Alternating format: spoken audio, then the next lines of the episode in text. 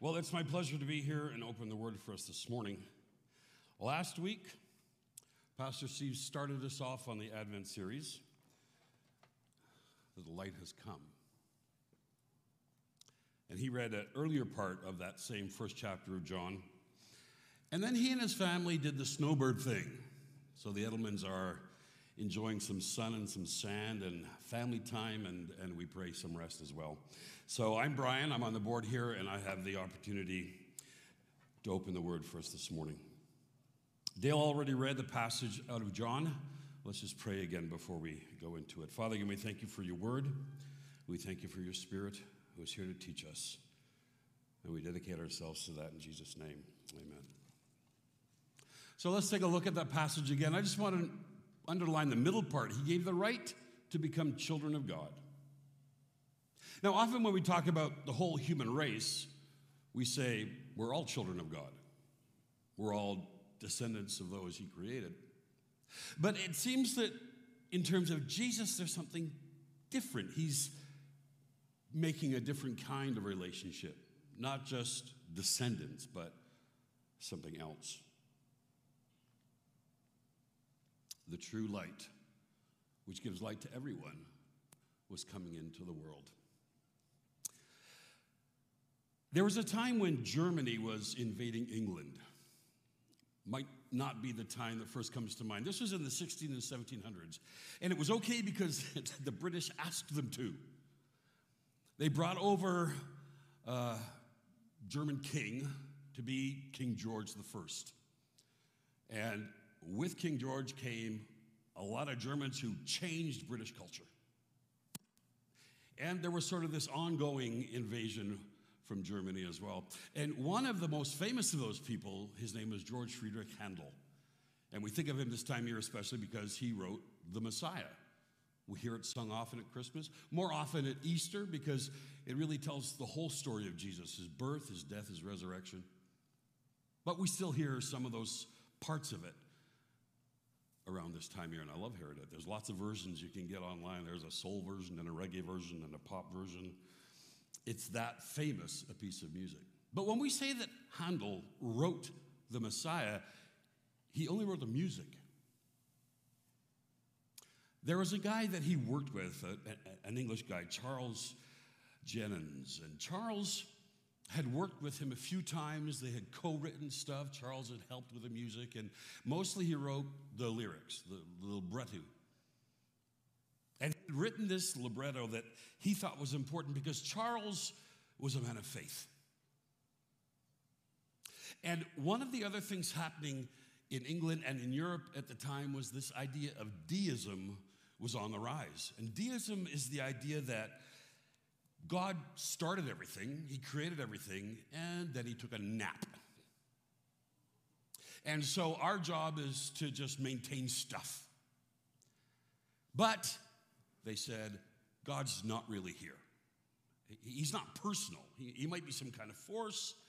We pray and worship for our own benefit, but He's not really with us. And that bothered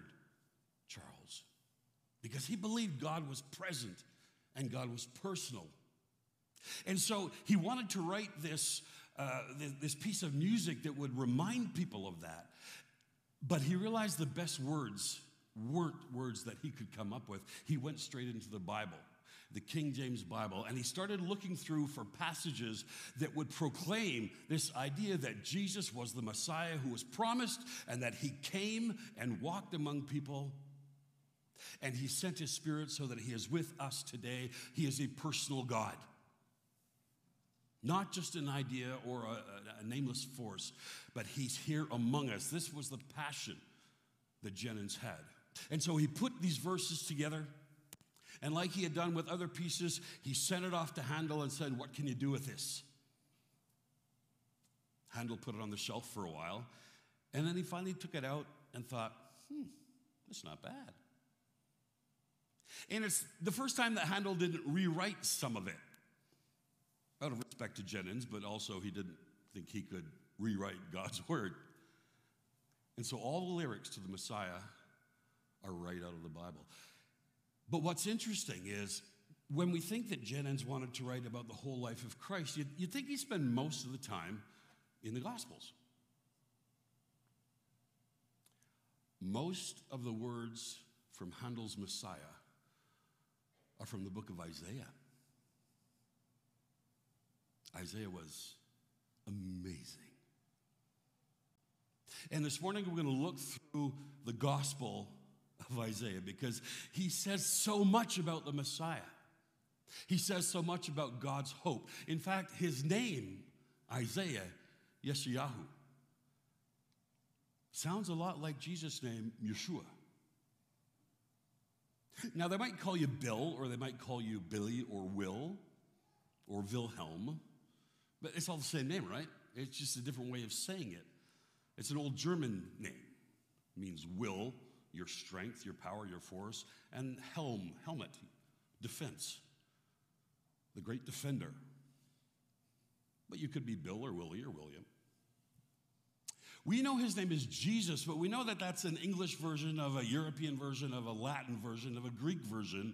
But his name, what his family called him, was Yeshua. And it means the salvation of the Lord, the salvation of Hashem. Isaiah, it's really the same name, Yeshayahu. If you say it fast, you can't tell the difference. There's another guy in the Old Testament, Joshua, Yeshua. It's the same word, it's the same name. Another one's kind of close, Hosea. That's, that's similar, but that's a cry Save us, Lord. So, really, when we look at the book of Isaiah, it, it, we could call it the gospel of Jesus, because it was.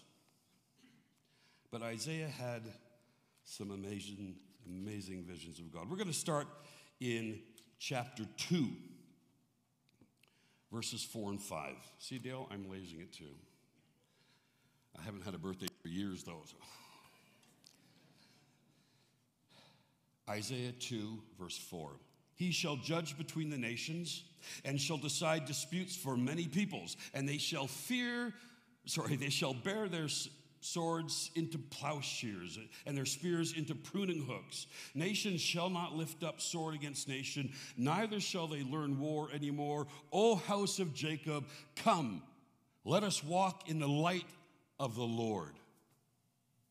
It's kind of nice, isn't it? Really poetic and pretty. No.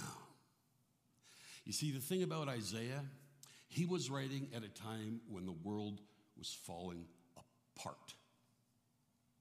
For a long time now, Israel had been split into two, north and south. The north was usually called Israel, and the south was usually called Judah.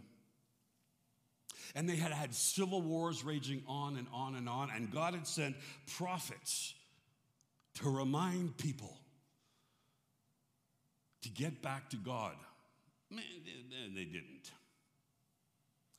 In Isaiah's time, the end was beginning. The armies of Assyria were starting to sweep in from the north.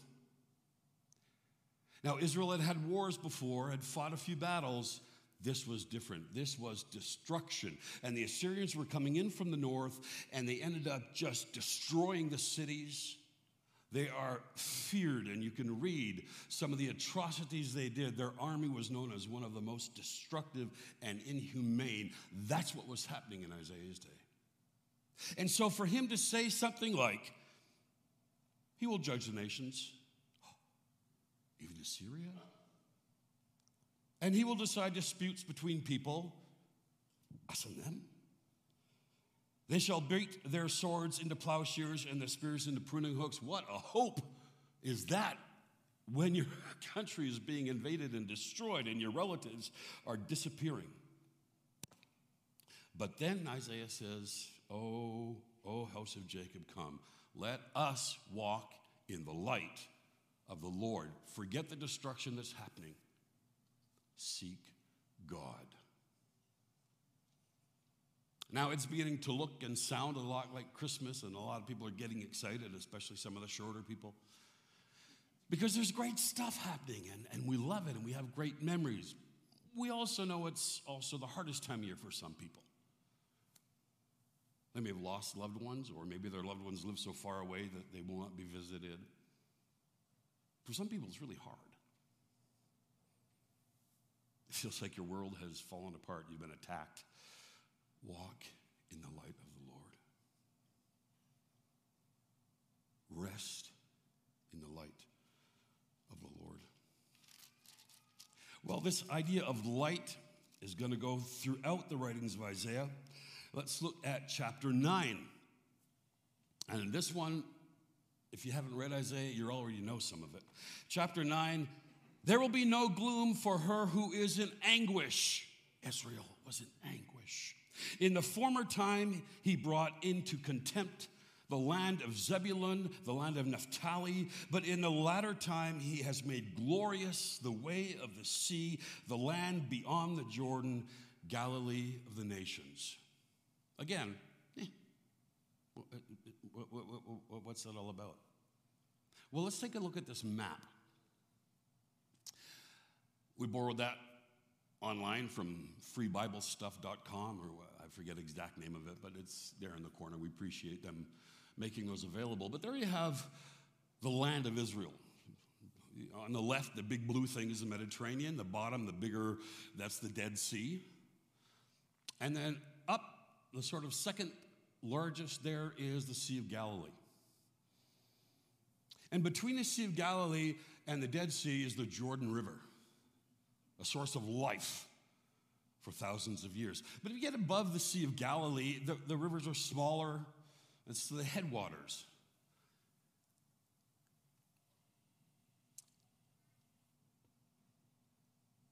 In the former times, he brought into contempt the land of Zebulun and the land of Naphtali.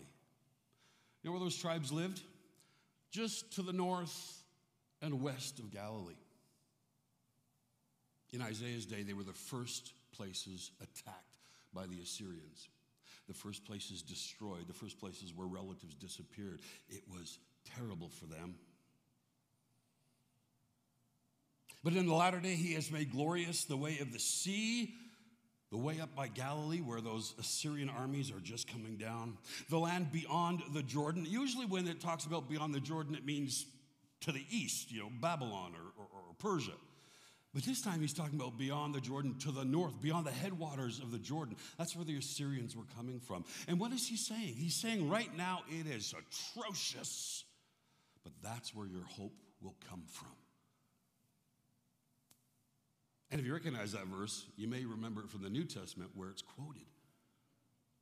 In Galilee of the nations or Galilee of the Gentiles, we use that term as a good thing now. In those days, it was, it was it's where the Gentiles were invading. The Galilee had fallen to the Assyrians. It was atrocious. But Isaiah here in chapter 9 is saying that's the hard spot now but it's going to be the place of hope. Verse 2 The people who walked in darkness have seen a great light. Those who dwelt in a land of deep darkness, on them has light shone. Those people in this, in the middle of this war zone, this darkness that's invaded, they're going to be the first to see the light. That's where the light will rise. This is a promise from Isaiah 500 years before Jesus was born. And if those verses are starting to sound familiar, let's jump down to verse 6. For to us a child is born. Is the same chapter. And Isaiah is saying that this area of destruction, the first to suffer, is going to be the first to have light. Because in this area around Galilee, the Son is going to be born. A child will be given. And I can't read that verse without hearing Handel's Messiah. It just goes on and on. The words repeat over and over. Unto us, unto us. It's, it's wonderful. You can't just sit there when you're hearing that. You know, for unto us a child is born, a person. Not an idea or a religion, a person. This is why Jennens chose and made sure he repeated that phrase over and over again. He was trying to tell England and Europe and the world it's a person that you need. God is not dead. He's not sleeping. He, he's not off with the Edelmans in a sunny spot. He's here and now and alive. He is. That was Jennens' message to England. Let's carry on with Isaiah chapter 42, verse 6. I am the Lord. I have called you in righteousness. Again, these are words coming to a torn people, a hurting people. I am the Lord. I have called you in righteousness. I will take you by the hand and keep you. That's a person that does that. The person comes along, takes you by the hand, and protects you. I will give you as a covenant to the people. At this point, their relationship to the people, to the Gentiles, is that they're being invaded and destroyed. But God says, Don't worry, someday it's going to turn around and you're going to be a covenant to them for me. You're going to reach out to the nations. I'll give you as a covenant to the people a light for the nations, a light for the Gentiles, a light for all the other humans on the planet. This is the promise to these people in their days of darkness. A light will rise and you are going to carry it to others. And part of what God is saying here is, I have not forgotten. The promises that God made to the descendants of Abraham don't seem very close to them at that time because of everything happening in their world. But God is saying, I haven't forgotten. I am still going to use you to bless all the nations. That was his first promise to Abraham. And God was holding on to it. And in their darkest days, he was reminding them a son will be born, a light will rise, and you will fulfill that promise. You will take me to the nations. Again, it's a person doing this. Now, we know from the New Testament that those promises are also ours if we are grafted into the body, if we accept Jesus as our salvation, if we accept the Word of God. We're grafted in, and we are also part of that plan. Let's look at Isaiah 58. We're actually going to skip different parts of it. You can go back and read the whole thing later if you want. But I just want to touch on the parts that kind of deal with light. So here we go Isaiah 58. He's given them a lot of hope, but now God's getting a bit serious. Declare to my people their transgression. Now, the people are crying out, Yeah, tell us how you're going to save us. What do we have to do to get your attention so you'll save us from the Assyrians? He says, Why have we fasted? No, the people say, Why have we fasted? And you don't see it. Why have we humbled ourselves and you take no knowledge of it? The people are saying, We are being religious and you're not living up to your end of the deal. They're fasting. God's not answering their prayers. The Assyrian army is getting closer and closer, moving farther and farther down. The next section of 58 Behold, in the day of your fast, God says, while you're being religious, you seek your own pleasure and oppress all your workers. Behold, you fast only to quarrel and to fight and to hit with a wicked fist. Fasting like yours this day will not make your voice to be heard on high. I have to read that one over again. Because this time of year, when I'm supposed to be focusing on the gift of God to us in His Son, it's so easy to look around at how other people observe Christmas and, and, and judge them. Eh, they're all just excuse to get drunk. Waste of money, all, all your commercialism. It's so easy. But you know what? If I do that, pretending it's a religious thing, I'm just hitting them with a big, wicked fist. Anytime I'm judging others, I'm worse because I know the truth. Ah, I'm not doing it. I'm wasting my time being critical and bitter and angry. I'm supposed to be wallowing in the gift of God and God's love. So, that verse I need to remind myself of. We are not here to judge. Jesus didn't come to judge the world, we're certainly not given that job. And you know what? People celebrate in different ways. For some of them, they have no idea it's connected to Jesus. It, to them, it's connected to family and love and gift giving to their loved one. Those are good things. I don't make anybody feel bad for those things.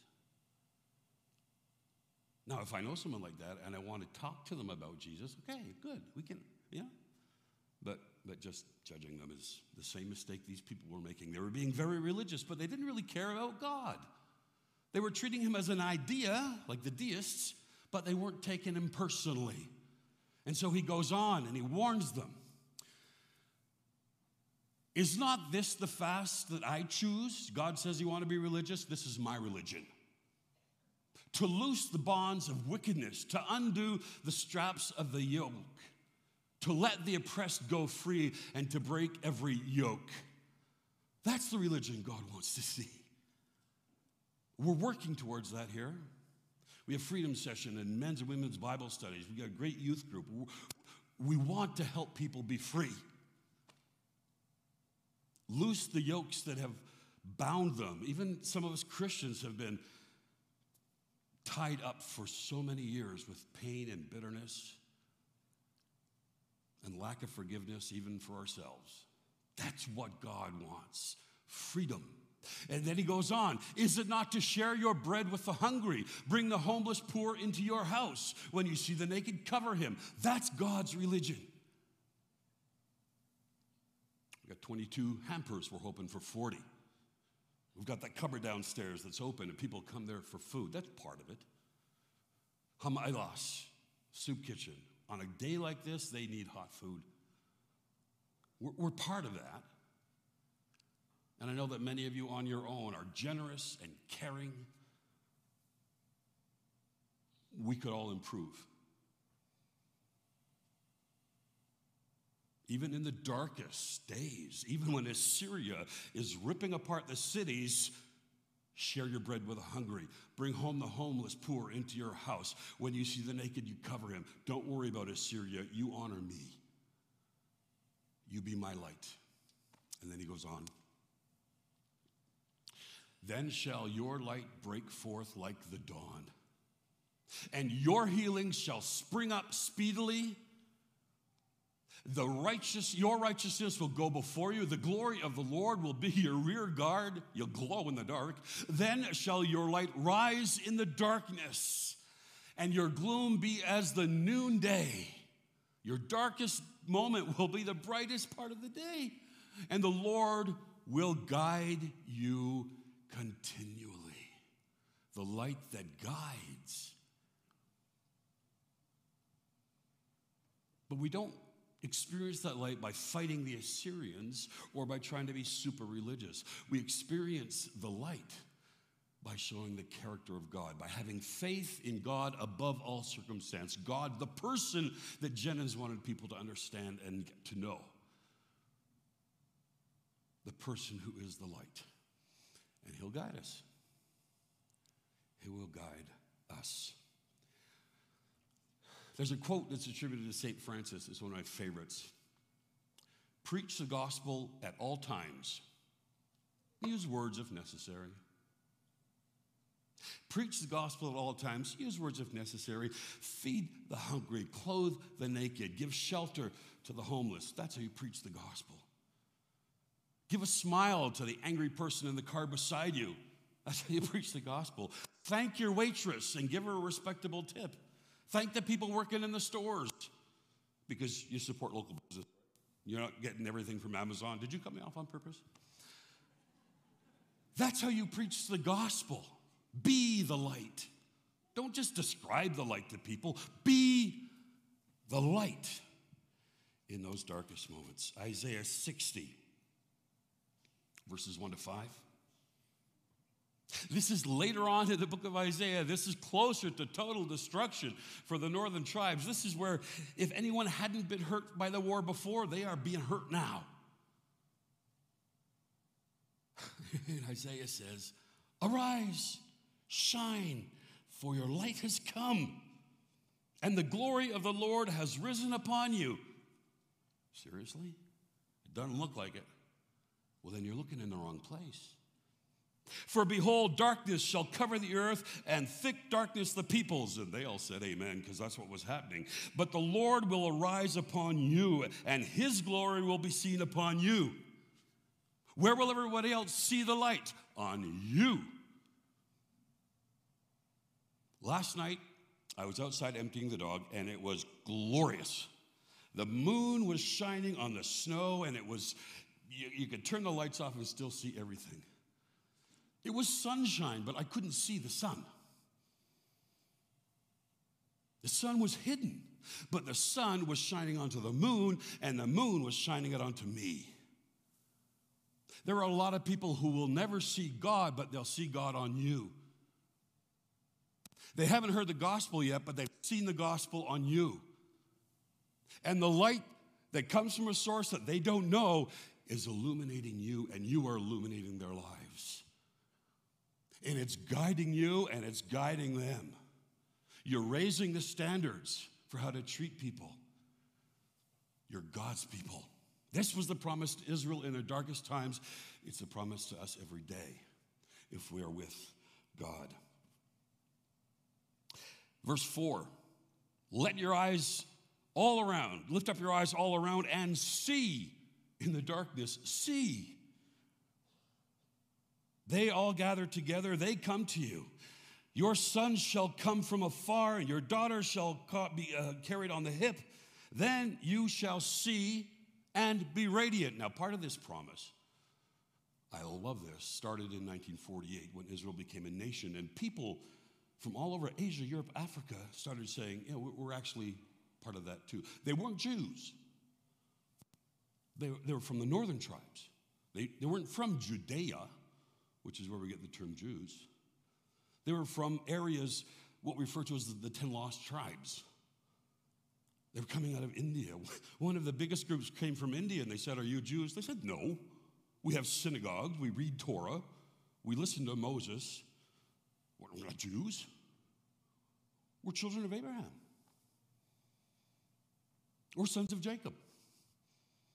And many of them moved to Israel. This verse is happening in our lifetimes. Literally. And then you shall see and be radiant. Two things again. You shall see because you will have light. You will also be radiant. You'll provide light to others, like the moon. You shall see and you will be radiant. It's a person. So, this Advent season, we celebrate the light who has come. The light has come, the light that guides. But the light that guides is a person, not an idea, a ceremony, a tradition, a person. The only thing that could have helped Israel during the days of Isaiah was a person, as it is today. Person. The Lord will rise upon you, and his glory will be seen on you. The person of God himself will illuminate you, he will guide you if you follow him in his ways. And he will use you as a light. His glory will be seen on you. You'll be a glow stick in the dark. You'll be the moon in someone else's darkest night. So let's go back to John 8 for a moment. That is the part that Steve quoted to us last week, and it's really an interesting part of the story. Now, he actually said, I am the light a few times in John, but this particular time, Steve told us was during the Festival of Tabernacles. And it was a huge festival. There was a lot of stuff going on. But one of the things that was going on was these big menorahs, huge menorahs that they put around the temple. And they had large fires, lamps burning oil. And they would go through the night. Now remember, this is before Las Vegas and searchlights. If you're out in the dark, you are in the dark. You might see a bit of flickering from a village over there. If you're in a city, there might be a couple lights Maybe it'll see light in a window or a doorway, but you're never taken away by the light until the sun rises. But here at Jerusalem, the temple was made of white marble, and they put these huge menorahs around it, and it glowed, and you could see Jerusalem for miles. This, it looked like a flame in the darkness. And on the last day, and John tells us in chapter 7, verse 37, on the last day of the feast. On the last day of the feast is when they have a ceremony where someone climbs up and turns off those lights. And everything goes back to the way it was before dark, just a few dots of light. And people go, oh, I can't wait till next year. It was on that last day that Jesus stood up and said, I am the light of the world. Whoever follows me will not walk in darkness, but will have the light of life in the darkest moment. At a moment of sadness, at the end of the festivities, Jesus said, I got something better. Sounded a lot like Isaiah. Let's just go quickly to the last book of Scripture, how it concludes. This is the beginning of Revelation, chapter 1, verses 4 to 6. Again, we're just going to look at a few parts of it, but from Jesus Christ, the faithful witness, the firstborn of the dead. See, Jesus as the guide, Jesus as being our light, doesn't just show our path, he went there first. If you want to go into the mountains, you get a guide who's actually been in the mountains. Jesus has been there. He is our guide. He's the firstborn from the dead. He was born like one of us, and he died like we are going to, and he rose again like you've never heard of anybody else doing. He did it first. But that was to open the way for us. To him who loves us and has freed us from our sins, the person, by his blood, that's how human he was, by his blood and made us a kingdom, priests to his God, lights for God and Father.